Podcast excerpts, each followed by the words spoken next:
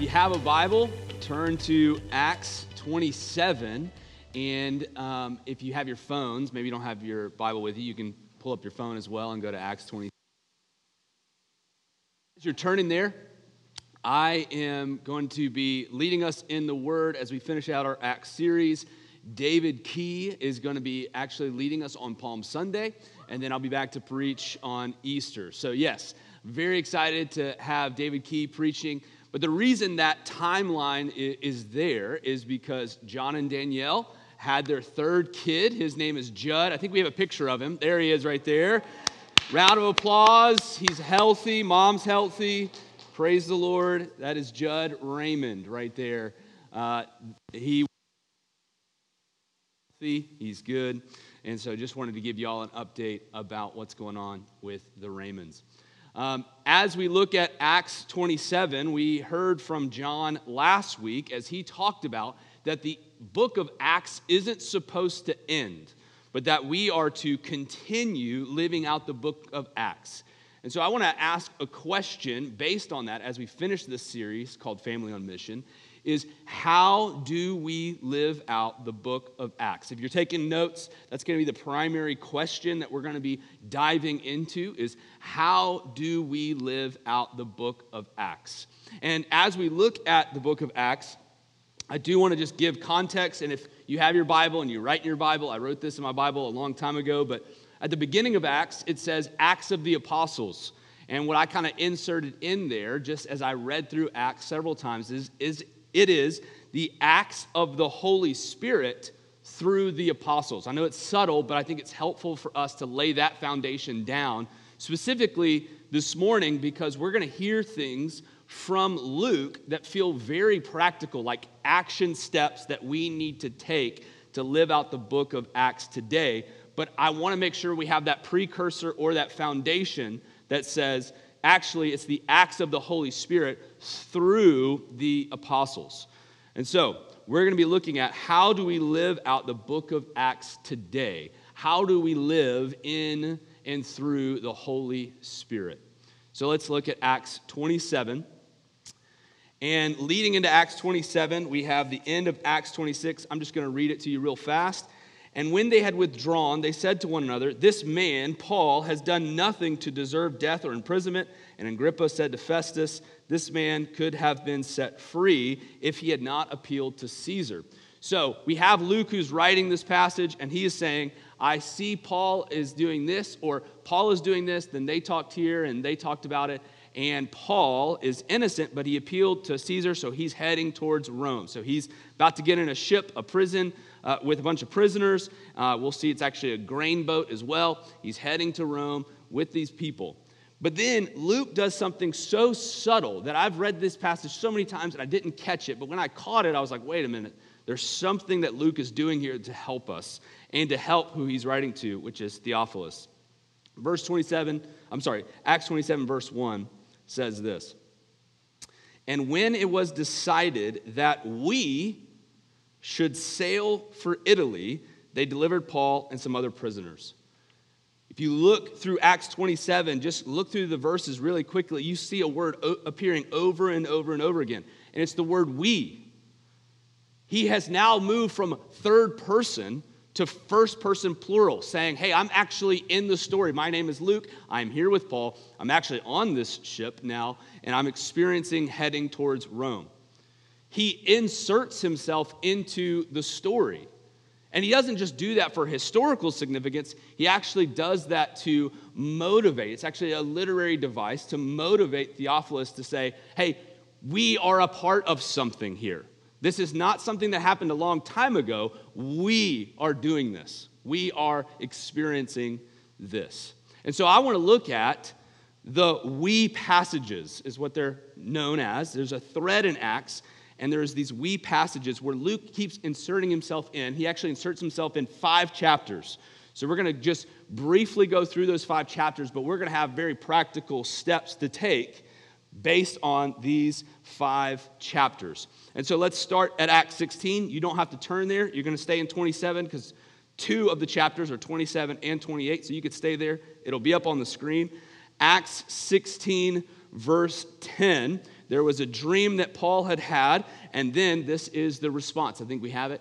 Uh, let's just do verse 10, Acts 16, verse 10. The very end. There we go.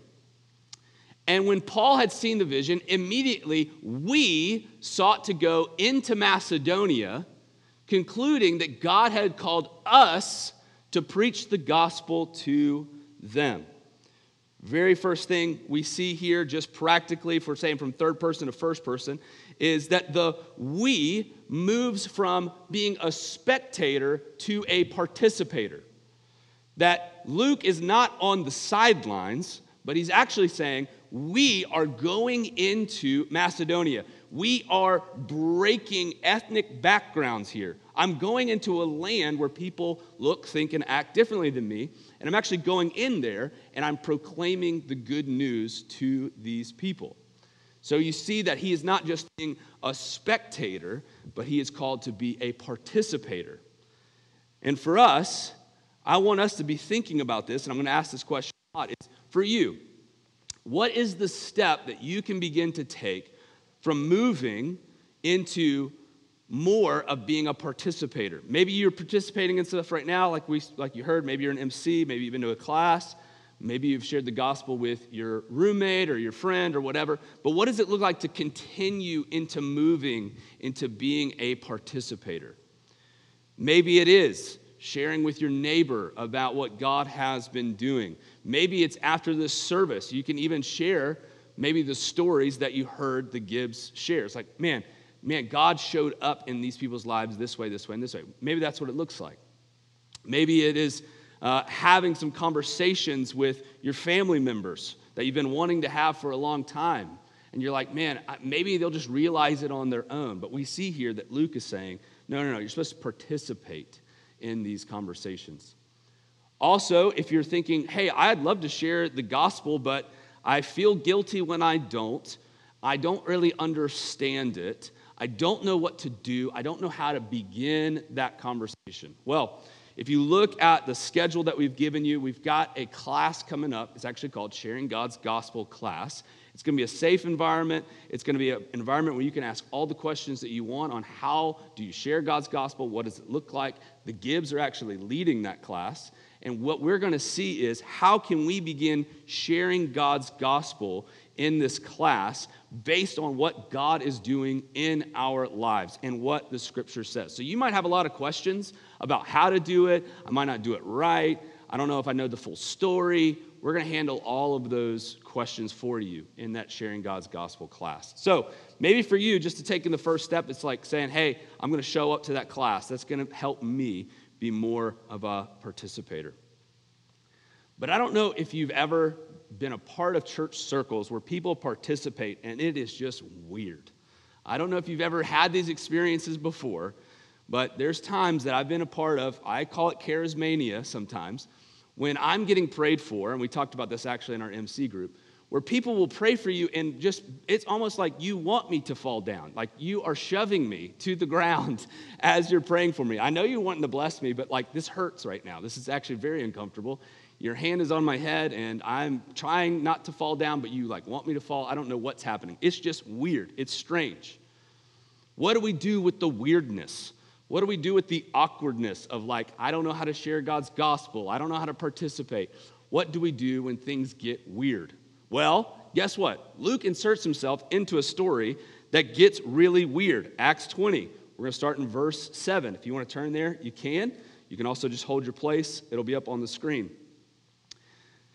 Luke inserts himself into a story, and he says this. On the first day, just listen to the words that I emphasize. This story is hilarious. I, I love reading this story. It's hilarious, it's sad, it's strange. It's like, why are you even writing about this, Luke? I don't get it. But here we go. On the first day of the week, when we were gathered together to take bread, Paul talked with them, and he intended to depart on the next day. He prolonged his speech. I don't know if you've ever been part of a small group or an MC where someone just takes over the group and you're like, whoa, this guy, this gal, she or he will just not be quiet right now. They are taking up our whole time. We only have an hour. They've talked for 45 minutes. I wanted to share something. I guess it's not going to happen. Uh, maybe you've been there. This is what Paul is doing with this group of people. He is prolonging his speech until midnight. There were many lamps in the upper room, thank God, because it got dark and now we can't see and he's still talking, where we gathered. And a young man named Eutychus, he's sitting in the window. He sank into a deep sleep. He has been bored.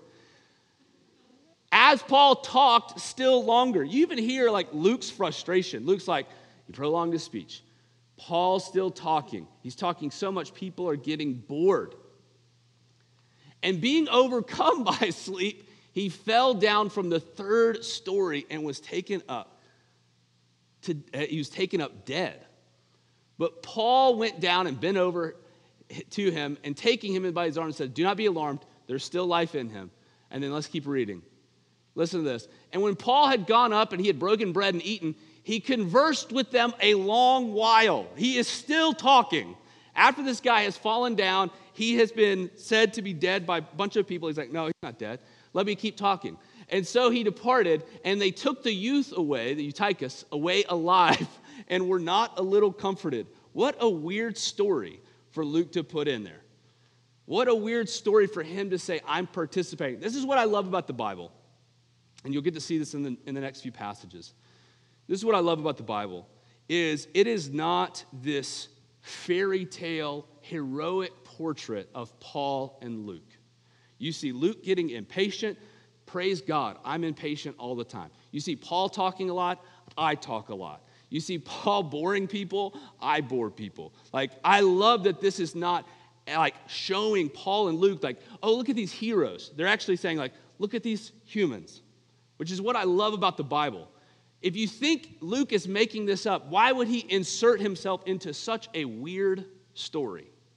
Why would he insert himself into a story? He could have, if he's faking it, he could have inserted himself at Pentecost, didn't do that. Acts 2.42, when the church is exploding, he didn't do that. When Saul is converted to Paul, he could have inserted himself, he didn't do that. But he puts himself into a story where a kid falls out from three stories, dies, back to life. Paul talks the whole time. It's like not an attractive story to insert yourself. But he's saying, look, we're not heroes here, we're humans, led by the Holy Spirit guided by the Holy Spirit. We're trying to even figure this out. The Gibbs shared an amazing story, and they kind of hit on this that there's times where our meetings or gatherings are messy, but what we see is that it is wildly meaningful. We see that this person is raised from the dead, and this whole community has changed because this youth is actually from death to life. And not only that, what we get to see is that for Luke is that what has been horribly inconvenient has actually been turned into a holy interruption. So, whenever we see, and this is again the question is, what's the next step for us? How can we begin living into this reality that even the weird, inconvenient moments can still be redeemed? What does it look like for us to say, you know what? This is person's weird. This person is strange. I don't understand it. What's going on? That if we actually can take maybe a step back, even to say, oh, you know what? God can still use the mess of ministry, that God can redeem it, that God can actually use it to transform a whole group of people. One of the ways that we want to help with this is another class that hopefully we can do in the summer. Uh, and it's going to be a hearing from God class. It's going to be a prayer class. Because one of the things that is helpful for Luke is he's able to discern what God is actually doing in this weird moment. He's actually able to figure out okay, what is God? What is Paul? What is happening here? How can I discern this experience? And so we want to provide a class for you to participate in that. So we're going to keep going. We got we got to fly through these. Next one, he inserts himself. Acts 21 verse 5 says this. I think we got it up on the screen as well. There's another we passage. When our days ended, uh, there ended, we departed, we went on our journey, and they all, with wives and children, accompanied us until we were outside the city, and kneeling down on the beach, we prayed. You see now that this we language has moved not just from addition to one person talking to one person, but it's moved from addition to multiplication. meaning that it is now not just exclusive to whoever their friends are or relationship, but now it has moved beyond into other relationships. There are wives, there are children, there are families who are now joining in this ministry, who are joining in in prayer. That it's not an exclusive little group, but it has multiplied, and not multiplied in such a way that it is one to one, but there are many. And within that, and I'll share, I'll, I'll share this language a lot, I feel like, because it's just stuck with me a ton, is that Luke and Paul, what they've done here is that they, again, are not the heroes. They're human. And within that, they're not the heroes, they're the hero makers. Meaning, how can we set up these families to pray? How can we set up these other people to do ministry even when we are gone? They're looking beyond themselves, that they're saying it's, it's, it's we before me. I'm going beyond myself here to actually do ministry so that they can continue to see God move in their life even when we are gone. That they've moved from just addition to multiplication, that they want to include multiple people. Then we get to Acts 27, and you see that Luke inserts himself into a very interesting story. Let's read Acts 27, and let's start in verse 18. They're heading towards Rome, and they come across a storm. Since we were violently storm tossed, and they began the next day to jettison the cargo meaning not just the cargo, but you even see in verse 19 the tackle overboard. That word tackle is not just like fish, like when you're fishing kind of tackle. You notice I don't go fishing very much because I can't even explain what that is. Not only is it that, but it's also their beds, it's their couches, they're throwing it overboard. And They even later throw their grain overboard. The thing that's going to give them money, they have now thrown out of the boat because the storm has gotten so bad. And then this is Luke writing With neither sun nor stars appeared for many days, and no small tempest lay on us. Listen to this inserting here. All hope of our being saved was at last abandoned. I just want to say, Luke, the writer of Luke and Acts, in this moment feels abandoned. I don't know if you feel like, and I feel this way, and, and, I, and I hope a, a lot of you have seen it maybe this way, but I mean, this pandemic has felt like we're going through a storm. And we're like, where is, where is Rome? Can we get to Rome, please?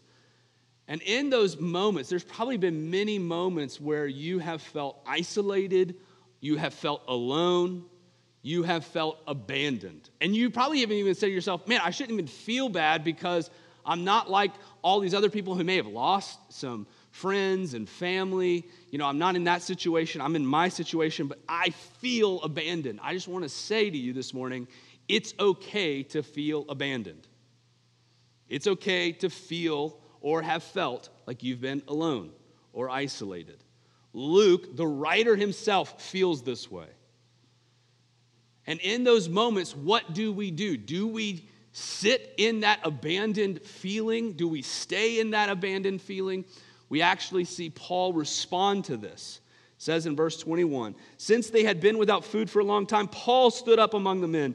Men, you should have listened to me and not yet sail, into Crete, uh, sail from Crete and incurred this injury and loss. Yet now I urge you to take heart, for there will be no loss of life among you, but only of the ship. For this very night there stood before me an angel of God to whom I belong and whom I worship. And he said, Do not be afraid. We will get to Caesar, we will get to Rome. In those moments, what we end up seeing is that yes, we can feel lost, we can feel abandoned, we can feel isolated. But what we see here is that it is not good for us to stay in that, that we need to share in that. I mean, Luke could write the story however he wanted to write the story. And he said, Paul sees me as I am, someone who is covered in fear, someone who is freaking out about what's going to happen, who feels completely isolated, yet he sees me where I'm at and he says, Take courage, remember who you belong to, remember who you are called to worship. There is this reminder that comes from being integrated into a community. So we move from this isolation into integration, meaning what steps can we begin to take to share, however difficult it may be, with someone about the abandoned, fearful feelings that we have? So, first, I just want to say it's okay to feel that way. Second, I want us to just, before you integrate yourself, like don't, you don't have to force it, begin walking there slowly. I also want to say that what you see is based, based off everyone throwing things out of the boat, it is revealing where their values are. Storms that we go through reveal things. Storms that we face reveal things. They also refine things in us, they sharpen us. And so, going through this time, I don't want us just to be like, hey, let's look for the light at the end of the tunnel. I want us to like look back. It's okay to look back, even though we're probably sick of looking back at this pandemic. I want us to look back and say, okay, what has this storm revealed in me? And what is our Savior refining in me? Because God is up to something. And what we see here is that God has called us. God Himself is revealed when there is a we, not just a me. That we need the eyes of another person to look in on our own souls at times, however hard, however difficult it may be. This is why I love counseling. This is why I love prayer. This is why I love having conversations with people. This is why I love missional communities. Is because we need the eyes of another person because Christ is in them. The thing that we long for, the thing that we need, the hope that feels lost is in someone else. Christ is in them, Christ is in us. They have something we need, we have something they need. And in that, we can begin to say, I need you to speak hope into my life because I'm overcome with fear. I feel completely abandoned. I need to hear. I need courage. I need hope. And we see Paul kind of step up in this moment and understands exactly in the abandoned feelings that Luke feels, and he speaks it into his life. He speaks truth. He speaks, hey, this is where you belong. This is whom you worship. I want to encourage you. If you don't have those people that you can get integrated with, those friends, I'm not, I'm not saying, hey, everyone here needs to sign up for a, a current existing missional community. That's not what I'm saying. I'm saying you need to find people in your life who say, do you know who you belong to? You belong to God. You need to find people in your life that says, hey, these things that are these things that you see in your life or that you are putting all your money, your time, and your effort, those things will not last if you worship them. Who do you worship? What are you called to worship? And not only that, but then he says, I want to encourage you. Man, if you have someone in your life that is encouraging you, that's the person you need to surround yourself with. Someone who says, Hey, do you know where you belong? Do you know who, you're called, who you're called to worship? And do you know how amazing of a human being you are? Like, those are the people you need to find. And surround yourself with those people because there will be more storms coming. And we need to not only reveal where our value system is, but we need someone else to refine us, to help grow us into becoming more like Christ. That's why we gather together. And at the very end, and I'll close with this Acts 28, verse 14. Then we found brothers and were invited to stay with them for seven days. And we came to Rome. And there, the brothers were there. When they heard about us, they came as far as, uh, as the Forum and the three taverns to meet us. And on seeing them, Paul thanked God and took courage. Even Paul the one who kind of gets idolized sometimes in the church, he took courage because he himself had lost it. But when he saw the brothers, he took courage. When he saw that he had made it, he took courage and thanked God. The promise that was given from Acts 1 8 is now fulfilled, and there is now a praise in his mouth. When we gather together, the practical step is move to not just understanding the promise, but move into praise. And so we see this, just to recap. We see that we're called to be spectators, not, not just spectators, but participators. That we're supposed to look beyond the horrible inconveniences into holy interruptions. That it's not just about addition and just one on one conversations, although that's good. That we look beyond ourselves and say, how can we be hero makers? We move to multiplication. We move from isolation into integration. And then we see that it's not just about seeing promises fulfilled, but it is about a praise in our mouth. Band, y'all can go ahead and come on up. There's two ways that we do this. There's two ways that we praise God and we actually do it together. It's not just by singing, but there's also this thing called the sacraments. And in the sacraments, we take communion together. That's one of the sacraments that we gather together around Jesus, and we're saying, You're the only Savior that can get us through the storm. And we come together and we celebrate Him. And not only that, but we also have baptisms. And on Easter, we're going to do baptisms, hopefully right outside uh, this door right here. And if you've never been baptized, we come together. It's not just an isolated event to say, hey, you've gone from death into life, but we collectively say, look, we are coming from death into life together. We are resurrecting as Christ has resurrected. And so we do those things together. And right now, we're going to go ahead and take communion. We're going to take the Lord's Supper together. We're going to move into this promise fulfilled. This finally, they made it to Rome. All road, all roads lead to Rome. They made it to the ends of the earth. And this promise moves into thankfulness. And so we want to take communion now as a way of saying this is not just talking about an old promise, but a promise that is alive and we can thank and praise God. And when we take communion, when his body is broken, if you take that little tablet at the top and you break it, it's, saying Christ's body has been broken for us. And when we take of it, we're taking of it to say, it's not Christ who died over there, but we are participating in the Christ that is still alive. That we are consuming Christ to say, the only one who's worth worshiping is Christ himself. And when we take of the blood, we recognize that it doesn't just free us from our sins, but it gives us life within our own bones. And so we're going to do this together. So if you have the wafer, you break it.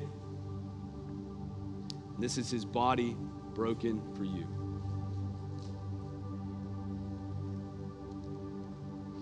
And then you take up the cup.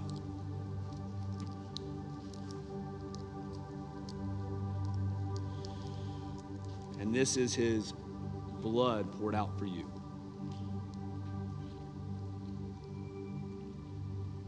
Let's pray.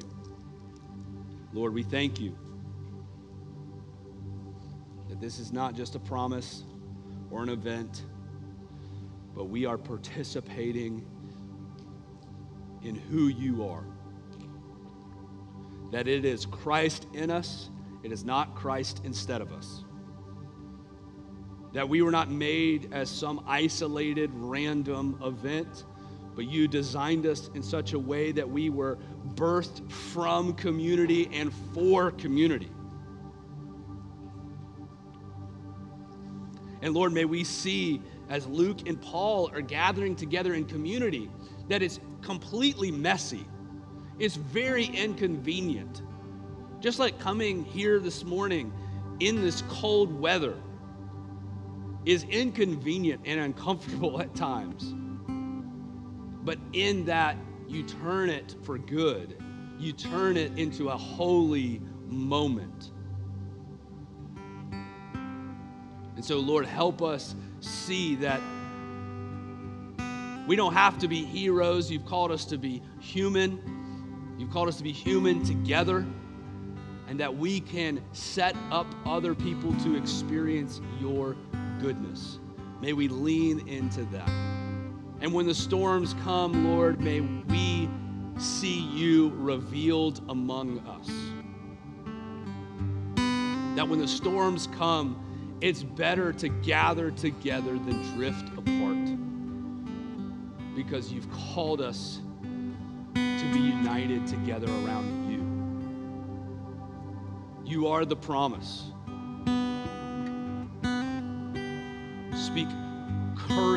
Life into our souls now. If we feel like we're in a storm, if we know another storm is coming, pray, Lord, that you would speak life into us, just like Paul did for Luke. Would you do the same for us? In your name we pray.